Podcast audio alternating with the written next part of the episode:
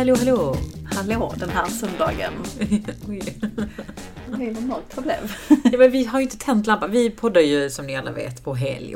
Mm. Eh, och det här är lite vårt andra hem. Mm. Så kan man ju säga. Skönt att vara här också på en helg. För då är det inte så mycket folk. Eller det är ingen, det är bara vi. Det är bara vi. Mm. Men vi har ju också gjort det till en vana att inte tända när vi är här. Nej, alltså jag får migrän annars. Ja. Så att det är lite därför vi sitter i mörkret. Ja. Men det är ljust ute, fint väder. Mm, och det är jävligt mycket pollen. Mm. Alltså jag måste säga det, vill inte klaga, men nu kommer dagens eh, klag. Ja. Klagande. Ja. Klag. Dagens klag. Mm. Det kan bli ett segment i podden. Faktiskt. Veckans klag. Alltså det är så jävla mycket gräspollen. Mm. Okej. Okay. Mm. Och jag är ju allergisk mot pollen. Ja. Eh, specifikt gräs. Alltså jag vet inte hur jag ska överleva. Mm. Och så är det varmt på det. Alltså hade man pollenproblem förr i tiden? Det här känns som ett nytt fenomen. Nej, förr i tiden. Alltså jag menar typ så före Kristus. Alltså jag bara menar, hur, hur har vi människosläktet överlevt pollen utan antihistamin mm. och alla mediciner? För att jag tycker, jag har inte så mycket pollen, men jag tycker att alla pratar om hur mycket pollen de har ja. Och hur dåligt de mår. Mm. Så att obviously är det ju någonting. Mm. Men jag bara tänker så här, hur överlevde folk innan? Nej, jag vet fan. Alltså vi levde ju i skogen, i gräset. Mm, i pollen. Ja. Nu är vi hemma i våra liksom, säkerskyddslägenheter och klagar om mm. på pollen. Nej, men jag vill inte gå ut. Alltså det, det är liksom en, en, en hustle att bara ta sig ut. Och mm. jag vet inte om det är för att jag är också högravid, men det blir bara värre. Mm. Och sen den här värmen som kommer nog stiga, det kommer inte bli...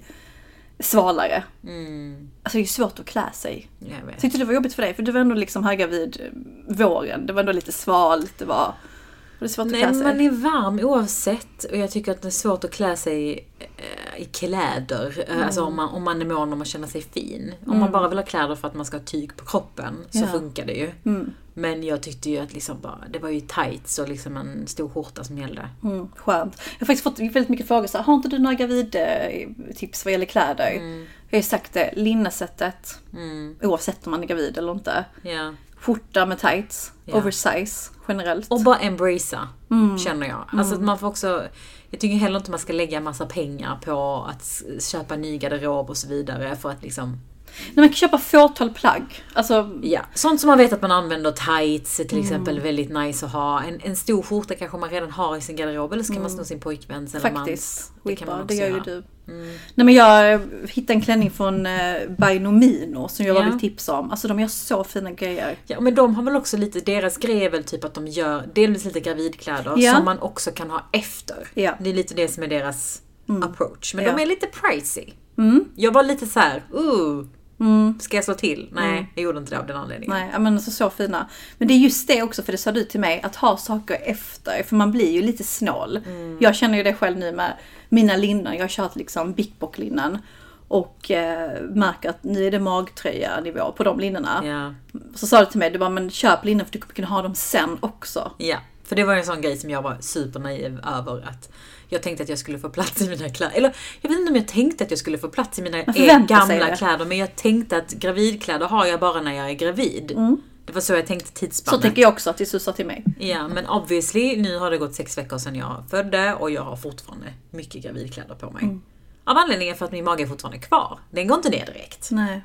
Och att man har ju också sina extra kilo som man bär på. Så det kan mm. vara skönt att man kommer inte komma in i sina tajta sommarjeans. Nej, tajta sommarjeans lät väldigt obekvämt. Nej, men alltså är ni några gravida ute så bara kämpa. Genom pollen, genom värmen, genom graviditeten. Håll ut. Hur mår du då? Jag mår bra. I bebisbubblan. I bebisbubblan. Ja, men jag mår bra. Jag tycker det blir bättre och bättre. För varje vecka som går. Det är så. Alltså första spädbarnstiden, jag kan säga att jag gillar den. För att? För att jag tycker att det är... För det första är det väldigt mycket nytt. Alltså du är ju ny på jobbet. Jag skulle kunna jämföra det med att vara ny på jobbet. Men inte det är kul? Det brukar vi snacka om i podden. Att det är kul att vara jo, ny på jobbet. Jag brukar ju älska det. Men i det här läget så tycker jag liksom att det var... Ja, men du vet, det är, för det första så är det, du är ny på jobbet, men du är ny på jobbet på att byta blöja. Alltså det är inte så att du bara så här, ny på jobbet, jag ska göra ett nytt projekt där jag kommer utvecklas jättemycket. Utan det är ju mycket så här saker du gör om och om igen. Mm. Och det gör man ju fram till de är väldigt, alltså det kommer man fortsätta med ett tag. Men i början så får man kanske inte så mycket respons. Bebisarna är ju bebisar och bara är degiga och söta. Men de är ju inte, det är liksom det är ingen ögonkontakt, liksom, det är inget sånt. Men mm, nu börjar jag känna, du vet, man får ett leende, man får känslan av att man kan trösta. Mm. Och det ger ju en. Mm. Du får bekräftelse. Så jag är bekräftelsekrav till och med som mamma. Alltså fattar du vad sjukt. Ja, men det gör mycket att man känner att man behövs mer mm. än när man liksom vårdar en, jag menar, en liten mm. hjälplös. Och det bästa är att det kommer bara bli bättre. Det kommer bara bli bättre. Jag träffade en, en tjejkompis som har en sex månaders bebis. Alltså så söt. Mm, också så här, titta, ler. Ska, det, det kommer bara ge så mycket mer. Så ja. att jag, ser, jag ser fram emot allt som kommer. Men så att jag mår bra. Jag bara inser att jag strugglar jättemycket med att bara vara ledig. Saknar du jobba? Nej, jag saknar inte att jobba. Men jag, jag, det är som att jag hetsar mig själv. Mm. Jag vet inte hur du känner. Men jag, jag tycker det finns en lite så här underliggande hets. Vet inte om det kommer från mig själv. Eller om det kommer utifrån. Att man måste göra någonting när man är föräldraledig. Mm, nej, jag... Typ som att man måste plugga. Eller man måste starta ett bolag. Eller man måste typ eh, hitta sig själv. Hitta en hobby. Mm. Börja typ rida. Alltså fattar du? Det känns som att man alltid har tänkt. Eller hört om att folk gör så mycket värdefulla saker förutom då att mm. vara föräldraledig. Under sin föräldraledighet. Mm. Men du har också varit ledig i sex veckor bara. Jo, men jag märker att jag börjar tänka i de tankarna. Mm. Även om det bara har varit sex veckor. Att det blir så här, ja men nu gör ju jag ingenting. Mm. Nu är jag ju bara hemma. Men det är också så här, du går också från att ha haft ett sjukt högt tempo i så många år. Du var eget, ha kunder, leverera. Till att, nu säger jag, bara ja. ha en bebis. Mm. Att det blir kanske en kontrast i sig. Ja. Men det är det som är så, jag tycker, det är det jag tycker är lite konstigt. För att det är inte så att jag tycker det är jobbigt att vara hemma och ledig och att jag är uttråkad. Utan det är mer som att jag känner en liten underliggande stress. Lite som när det är fint väder. Och man, mm. man, man känner att jag kan ju inte vara hemma när det är fint väder. Och lite så känner jag, jag kan ju inte vara ledig när det är lugnt. Fattar du? Mm, fattar. Och det, jag är inte stolt över den känslan. Alltså det är jag inte. Men jag har bara reflekterat över att det är, ligger nog en lite så här underliggande stress i det. Mm, alltså det är intressant att se hur det kommer vara för mig om några veckor. För det enda jag kan känna nu utan att liksom ha varit i det, det är att jag kommer nog bli uttråkad. Mm. Och det kanske också är den, den här hetsan i att du måste göra någonting. Det måste vara något produktivt. Liksom. Ja, alltså jag liksom, pratade sist om min keramik och är liksom full fart i dialog med den här fabriken. Och så jävla intressant. Den här designen jag vill göra, den går typ inte... Och göra så som mm. jag vill. Mm. Och det är så störigt. För att jag vill gärna få som jag vill. Och det är också om Tinder. Man satte på att okej, okay, men nu får jag bara läsa. Nu, nu är det så här prövning. Kan du läsa det här problemet yeah. eller inte? Fas ett. Men, och det kanske kommer för den underliggande hetsen i att man har det med att man ska starta bolag. Man ska komma på något nytt. Eller man ska, man ska passa på när man, man är föräldraledig. Yeah. Men jag vet inte. Alltså man får också bara lyssna inåt. Vad fan? Ja, och det är så mycket möjligt att, man, att det finns många människor som får glädje i att göra saker när de är föräldralediga. Alltså det är inte det.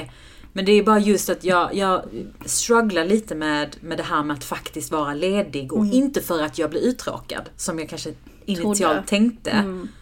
De första veckorna var jag kanske lite uttråkad. Men nu, nu tycker jag det är nice att vara hemma. Mm. Alltså gå ut och gå med henne när det är fint väder och liksom inte ha några planer. Men det är som att jag känner så här, men gud, är det okej för mig att mm. vara ledig? Jaha. Är det okej för mig att bara vara hemma med henne? hundra procent. Och jag okay. vet, och jag hör, jag vet, alltså alla kommer säga att det är okej, jag vet ju. Men du vet, man har sån här efterbliven press på sig själv. Mm. Så att jag tror, jag vet inte, det kanske är någon som känner igen sig i det. Mm. Eller så kan... är det bara jag. Nej, men det är alltid gött när folk skriver och antingen håller med eller håller inte mm. med. Men jag tänker folk som... har gått igenom den här fasen, hur, hur blev det sen? Alltså, ja. Ångar ni att ni kanske kände så? Ja, eller var det en, en spark i baken? Ja. Det kan också vara bra att ha lite sån press på sig i livet. Alltså, jag, allt positivt som jag har fått och jobbat för har jag ju kommit från den här pressen. Det har ju vi pratat om också mycket. Mm. Om att vara så här duktig flicka. Mm. Det finns ju nackdelar med att vara duktig flicka. Det finns också fördelar. Ja, det är så många perks. Ja. Och det kan vara de man ska se. Exakt. Men sen nu är det sommar. Vi alla ska mm. snart gå på ledighet. Alltså det är bästa tiden att ja. vara mamma ledig på, tänker jag. Ja, ledig. Ledig. Jag lovar att jag återkommer med en Japan-guide och eh, den kommer jag lägga ut ikväll, nu är det söndag, så den kommer ligga ute på måndag när det här släpps. Alltså det har varit lite så ångestgrej, vet, när man ska göra någonting. När man har sagt att man ska göra någonting. Precis, och du vet, jag vill göra den dels för att, för att så här, mitt eget så här, minne att återuppleva var mm. den resan, men också för att det var så många som frågade så här, hur var det, hur är det, vi så gärna dit. Och då vill man nog bjussa på liksom, de insikterna. Alltså en reseguide. En då. reseguide. Mm. Men fan, det blev ju en to-do, en sån här liten ångestgrej. Ja. Har du liksom lagt den, har du en sån här to-do-lista by the way? Har du det? Nej, det har jag inte. Nej, okay. Nej. Du har haft den i ditt huvud. Jag har haft den i mitt huvud. Det är nästan värre. Och så fick jag senast förra veckan så här, hej, vill så gärna, har du lite fler Japan-tips mm. utifrån de jag har lagt ut? Och man bara, just det, just det, mm. den där guiden. Men den ligger ute. Och det är så intressant för att um, det är ett jävligt intressant uh, land. Och jag, tror inte, jag kommer inte ta med dessa insikter i den här Japan-guiden. Men uh, bara så här, några takeaways som jag bara la märke till. Yeah. Som jag pratat med dig om. Men det är liksom deras karaktär, hur de, hur de är som personer är kanske inte så jätteannorlunda från oss svenskar, men det blir bara så wow. Men jag måste bara fråga dig innan vi går in på det hela med, här med Japan och sådär. När du generellt reser, mm. är du som jag att du så fort du kommer dit börjar föreställa dig hur du skulle vara och leva och bo i det landet? Ja. Är det så så? Ja. Här kan jag bo, eller inte? Ja, men typ som att man också börjar fantisera. Man tittar lite så här, okej, okay, men jag hade bott här. Hur hade det varit då? Mm. Vad hade jag jobbat med? Hur hade det varit? Mm. Och så just det på tal om att man kollar på hur folk är. Mm, vilket fik hade jag gått till? Vad hade mitt go-to-ställe? Min go-to... ja, jo, absolut. Men det, så du det... gjorde det redan när du kom fram till Japan? Mm. Alltså okay. Det sjuka var att jag blev ju kär i sekunden jag mm. kom in i landet, kändes det yeah. som. För att det var... Ja, men jag kommer komma in på det sen, men det bara var så annorlunda. Men någonting som jag tar med mig, det är att folk var så...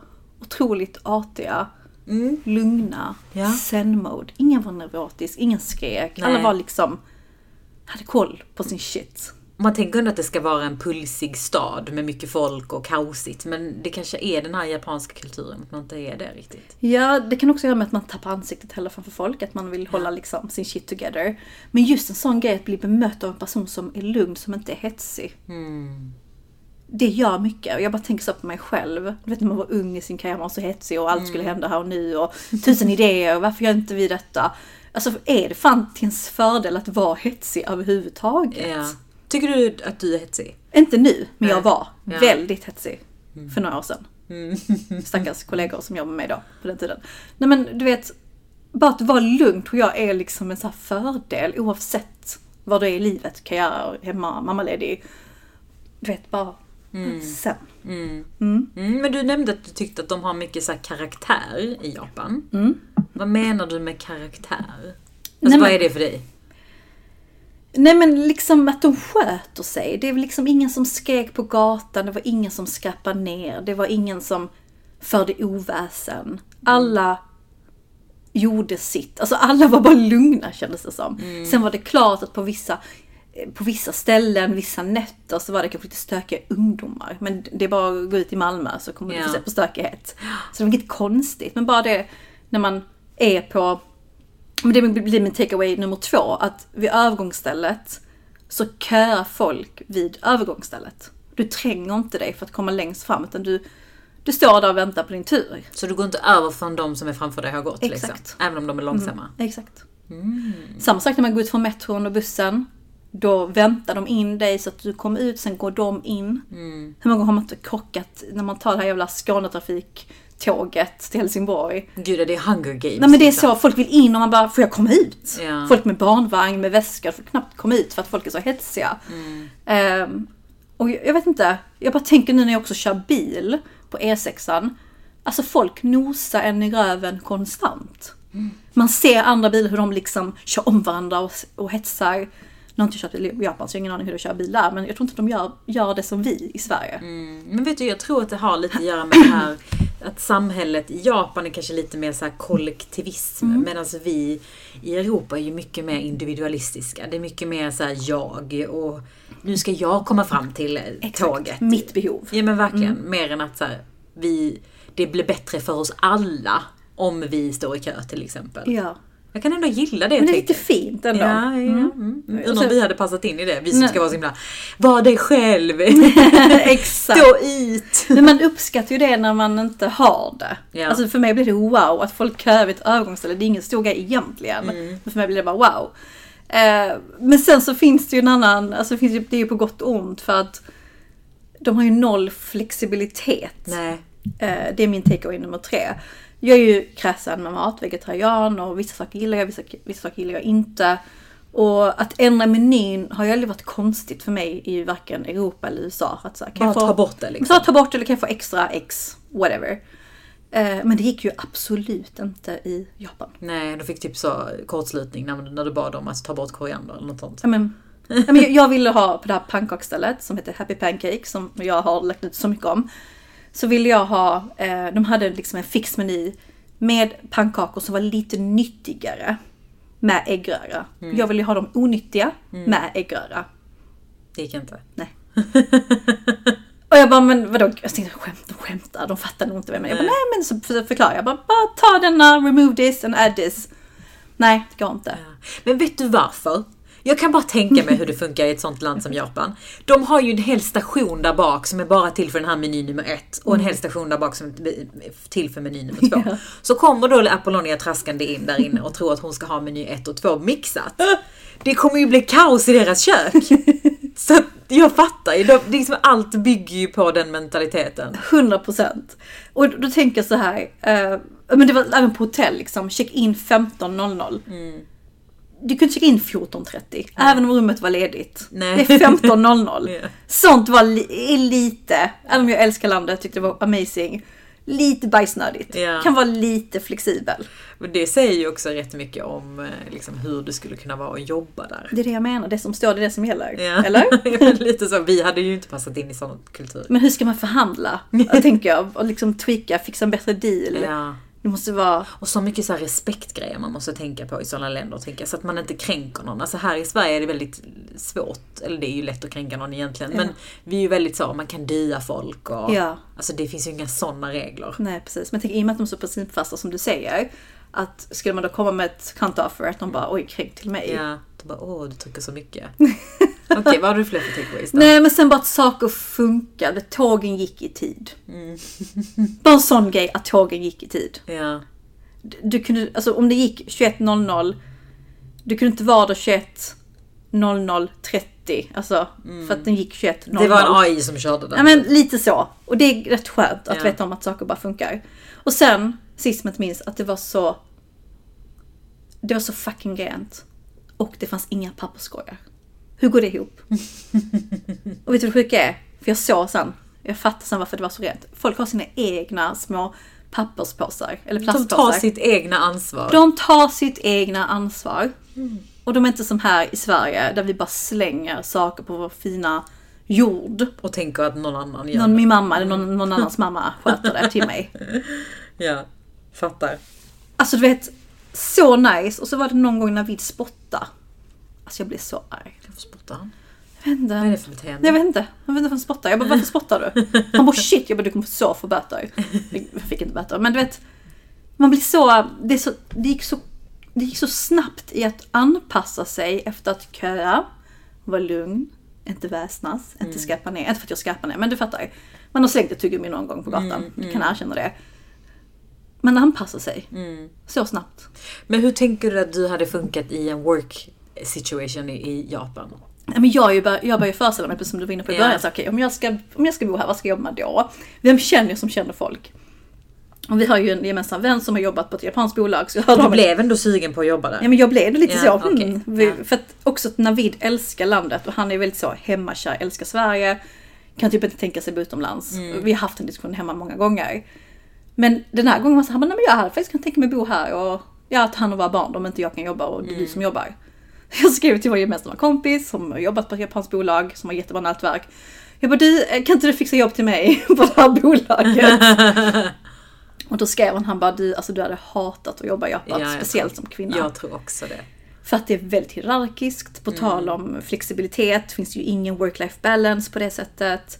Och som kvinna så tror jag väl att man har ett bäst före datum. Nu vet inte jag detta, men jag har hört det. Innan du har barn. Innan du har barn. Mm, jag har också hört att det. Att du är så outdated efteråt. Men det är ju... Använd. Ja, fy fan. Sen kan man ju tänka sig att man kanske skulle jobba på internationella bolag som har lite chill syn på det här. Men mm. jag tror ju just det här som du är inne på när du beskriver dina takeaways som positiva. Det här icke-flexibla och att man måste förhålla sig till regler. Jag tror inte det rimmar så väl med vår mentalitet. Mm. Alltså för att vi är ju också väldigt mycket så här, ja okej, Eh, så här gör man, men varför gör vi så nu? Vi är ju så frågasättande. Exakt. Vi är ju ständigt liksom utmanande mm, i vår sökande. Det är ju lite det som har varit vår U S P i våra, alltså i vår karriär. Att ja. vi har varit nyfikna, sökande, ifrågasättande. Ja. Så jag tänker att den personligheten kanske inte uppskattas på samma sätt i en sån kultur. Nej, nej. Man måste veta sin plats. Ja, så kommer man kunna rätta sig i ledet mm. som man kanske behöver för att lyckas i Japan, tänker jag. Mm. Jag tror inte det. Nej, nej, jag tror det har varit väldigt många kulturella utmaningar ja. och hade nog varit tufft liksom. Men man kan alltid drömma. Man kan alltid drömma. Men har du tänkt mycket på så här andra länder du hade velat jobba i? Ja, men alltså jag har ju alltid haft en drömmen om att jag någon gång vill liksom bli utskickad mm. någonstans. Och gärna då långt från Sverige. Alltså Europa känns väldigt likt. Då kan man alltid åka hem på weekend. Mm. Så gärna typ så Brasilien, Japan. Någonting helt annat. Ja, jag tänkte säga Kina, men jag vet inte Kina. Men du vet, så, något annat. Vi har ju en gemensam vän som berättade att hon hade praktiserat i Iran.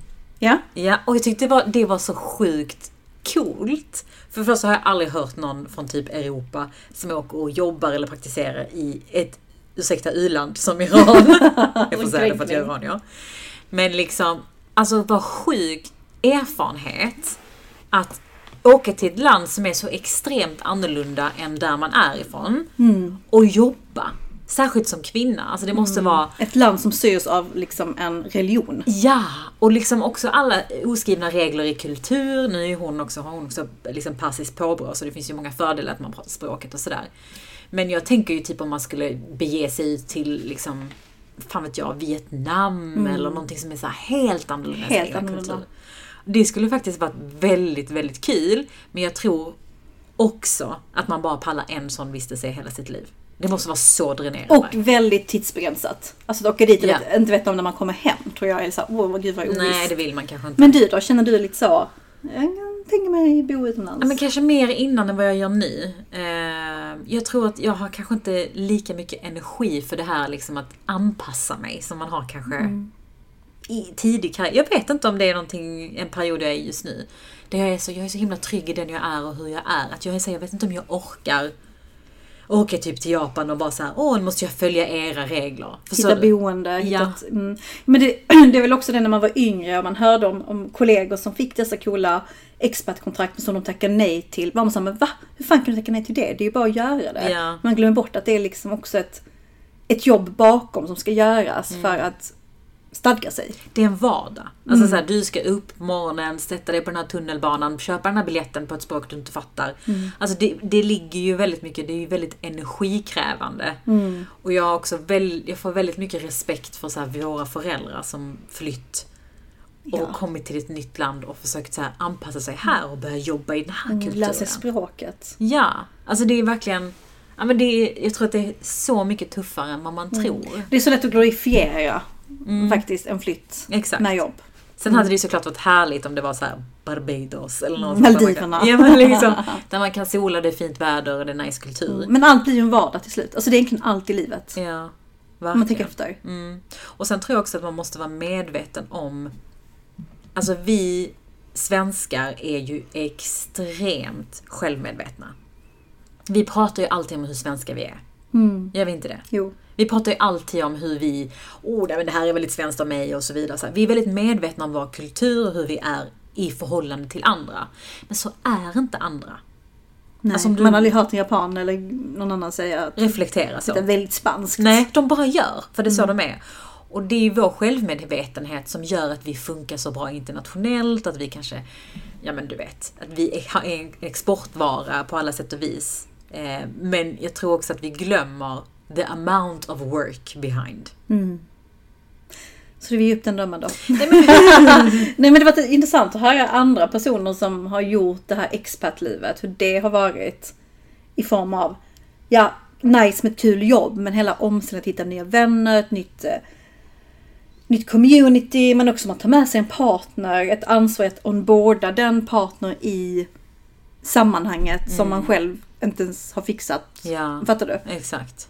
Det är nog svårare än vad man tror. Och jag tror att kanske min dröm har kanske skiftat snarare till att så här, jag skulle kunna tänka mig att bo utomlands. Men då vill jag göra mitt. Alltså, mm, din grej. Min grej, kanske mitt egna bolag eller vad det nu må vara. Att så här, jag vet inte om jag orkar in och, och anpassa mig på det sättet. Mm. Det hade varit en upplevelse, men det, det lockar inte mig på samma sätt längre. Nej, sen beror också på vad det är man, man erbjuds. Alltså det kan ju vara A och O. hundra procent. Alltså, vad jobba, kostade det? Ja, men så här, jobba för L V. Här ett pris. Jobba för L V H och M. Han, du, det var, du var helt fascinerad av Anna. Nej, då hade jag sagt nej till han familjehuvudet. Precis, vid head och head. Tal om att vara svensk. Alltså man känner ju sig väldigt supersvensk i vissa sammanhang. Har du märkt det? Berätta. Ja, men det finns i vissa sammanhang. Jag, alltså både jag och du har ju haft situationer där vi bott utomlands. Mm. I typ om vi har, jag hade någon praktik i Holland till exempel. Jag, bodde, jag hade en utbytestermin i Italien. Du var i Hongkong en sväng och Spanien. Mm. Så att man har ju ändå varit i liksom, utlänningen i olika sammanhang. Men man fattar ju inte hur svensk man är för man är i dem. Och jag har vissa grejer, jag vet inte om du känner igen dig, som jag bara vill bolla. Alltså, men typ det, det var kul. Fy fan vad man känner sig svensk när man hamnar i så här administrativa eller operations-situationer. Alltså, till exempel, man märker ju direkt när man kommer till eh, Italien. Mm. Där är ju, de har ju ingen koll när det gäller operations, hur saker och ting ska vara effektiva. De har snarare med så här, vi har en person som gör allt. De har ju en, du beställer en sak i kassa här, om du ska dricka beställer du i den kassan, men ska du ha mat då beställer du i en annan kassa. Gud. Ska du ha kvitto, då beställer du i en tredje kassa.